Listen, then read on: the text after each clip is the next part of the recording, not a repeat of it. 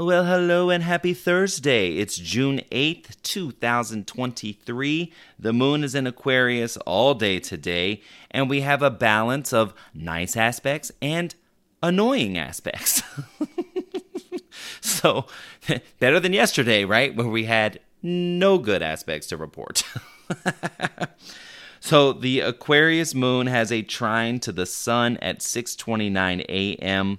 This is just lovely just just great. You just have to think Aquarius, air, Gemini, sun, air coming together like there's great flow in conversations. This is, you know, if you've been having a bit of a stressful time the past few days and you haven't really spoke on it, today's a day where resolution can be found and there can be um, peace restored so that's it's a really positive way. I like that today starts off on that foot because the last couple of days haven't necessarily been the same story.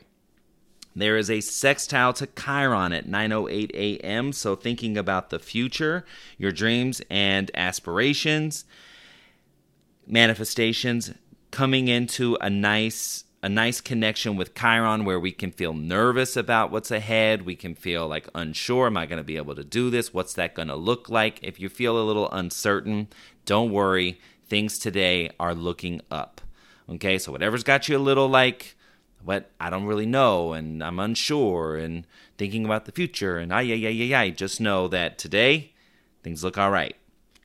There is a square to Uranus at 11:37 a.m. Uranus is our planet of surprise, disruption, unexpected change. So with a square, we are looking at two fixed energies.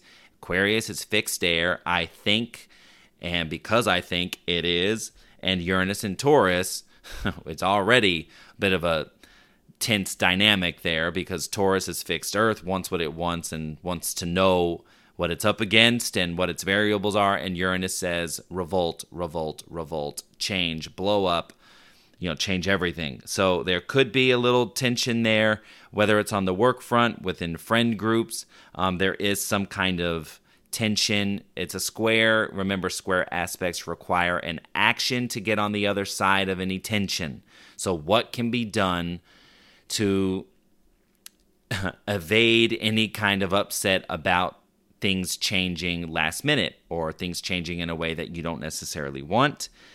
Then again, we have a late night void moon starting at 9:24 p.m. with a square to Mercury. So it does make the last couple of days, Wednesday and today, tense dynamics within you know, just just within your close-knit groups, you know. Mercury's in now leading up to Gemini um, but in Taurus, Mercury can be a little bullheaded.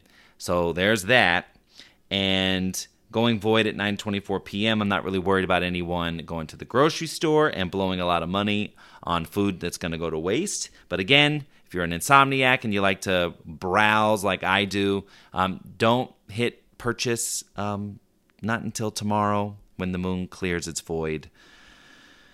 Its void phase. Okay. Now, I'm going to remind you again Saturday, Sunday, the nodes are direct. So if you're making plans for the weekend, make sure that you incorporate some some kind of pitch, a proposal, um, exploring new neighborhoods, exploring new areas, something to where you are tied in with your your big picture dreams and goals because faded movements can take place this weekend. Now for Thursday's fortune cookie.